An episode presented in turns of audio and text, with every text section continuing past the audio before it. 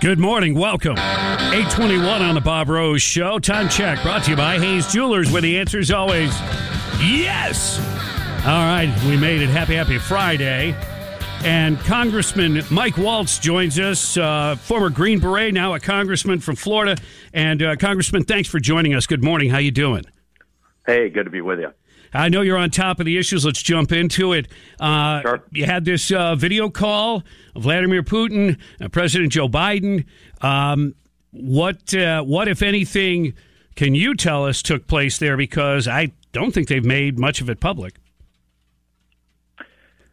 Yeah, just a few uh, things there tickets that are One, this is you know all about gas uh, and energy.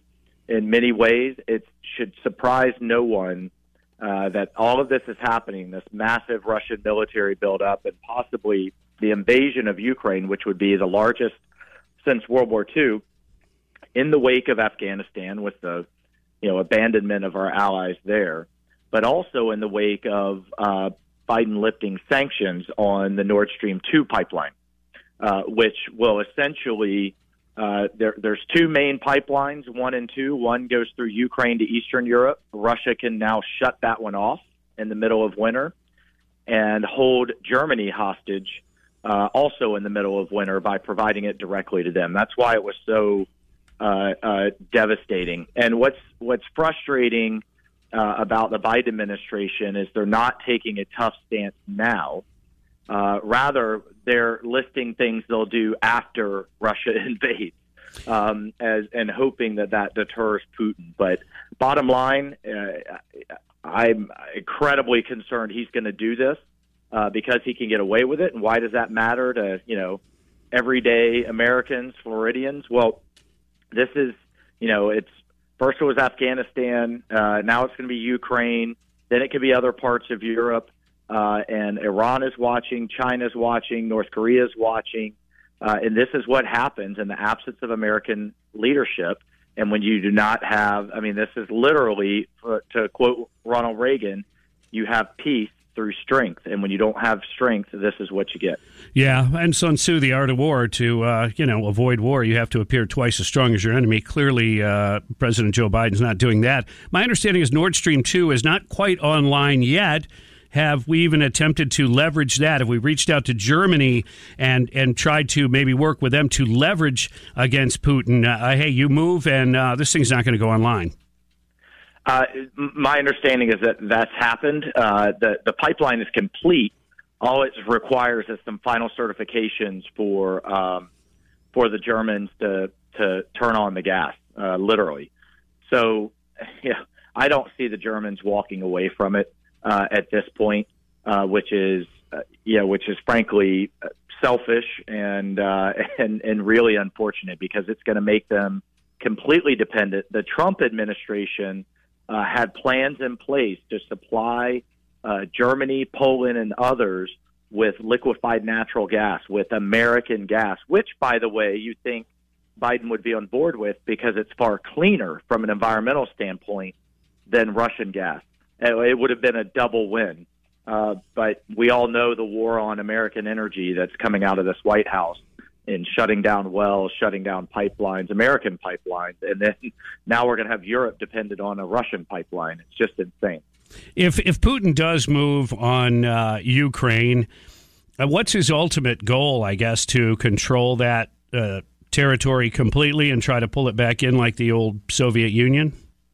Yeah, that's a little bit unclear. I mean, it, it is increasingly clear something is going to happen. The question is not if. I don't think at this point. It's just when and how far does he go. Uh, and if you is it is it just the Donbass region? You know, the the most eastern part that's been in contention now since 2014. Uh, is it is it you know all of the kind of more Russian leaning parts, or is it the whole thing? Uh, that part, uh, his ultimate uh, intentions are unclear. Let's measure this next one in hours. So, after Putin invades Ukraine, how many hours before China goes into Taiwan? Yeah, exactly. Well, I, I think there's a couple of things that will hold China at bay, at least for now. Uh, one is the um, what I call the genocide Olympics, the Beijing Olympics, that will be in February.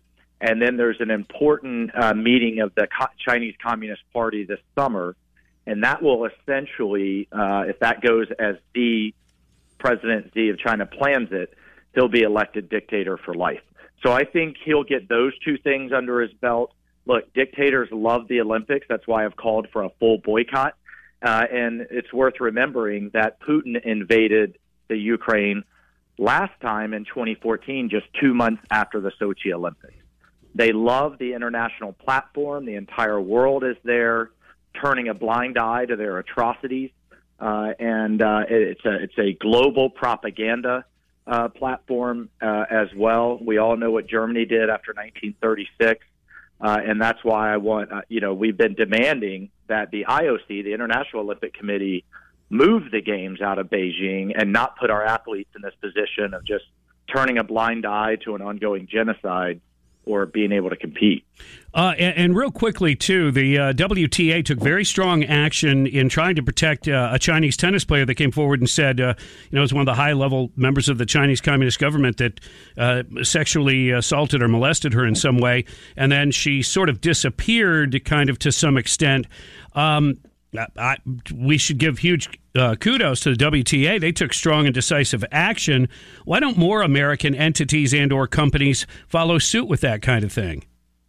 Yeah, this would this would be as though like a, a U.S. tennis star, say Serena Williams or Chris Evert, you know, accused a vice president of the United States of years of sexual abuse, and not only was it not investigated, completely dismissed and censored, uh, then that tennis star disappeared that's what's happened, and it's only reappeared on some clearly coerced um, uh, videos. But but you know, at the end of the day, you're right. I just had a call yesterday with Steve Simon of the WTA to commend him, the Women's Tennis Association, for taking a stand, calling it out, willing to walk away from all of their revenue, cancel their tournament. Uh, but to answer your question, why won't the NBA uh, or any other major Disney or any other major Nike, organization. Yeah, because Nike as well. That's right. Um, uh, where their shoes are literally made with slave labor. They wanted to now call out Black Lives Matter and social justice here in the United States, but then literally are using slave picked cotton from the Uyghurs in Western China uh, and ignore that. And the answer is because they're drunk on Chinese money. Uh, and it, and the sad thing about their military buildup is it's being financed with our dollars uh, because these companies are so obsessed with their balance sheet, they're willing to completely compromise their values, principles, and uh, U.S. national security. And uh, I'm tired of it, and we're calling it out. Well, I'm glad there's people like you calling it out, and I, I, I hope uh, you know all the Republicans join in, in strongly uh, to support exactly the things you're talking about, uh, Congressman. We appreciate your time on the air and giving us some insight. And uh, we once again say, please keep fighting the good fight on our, our behalf. Absolutely. Absolutely. Our country's worth fighting for. Will do. I hope you and your family have a wonderful Christmas holiday. Thank you. Merry Christmas. Same to you. Congressman Mike Waltz on the Bob Rose Show, decorated Green Beret, now Congressman, uh, fighting, fighting for the right stuff, the good stuff.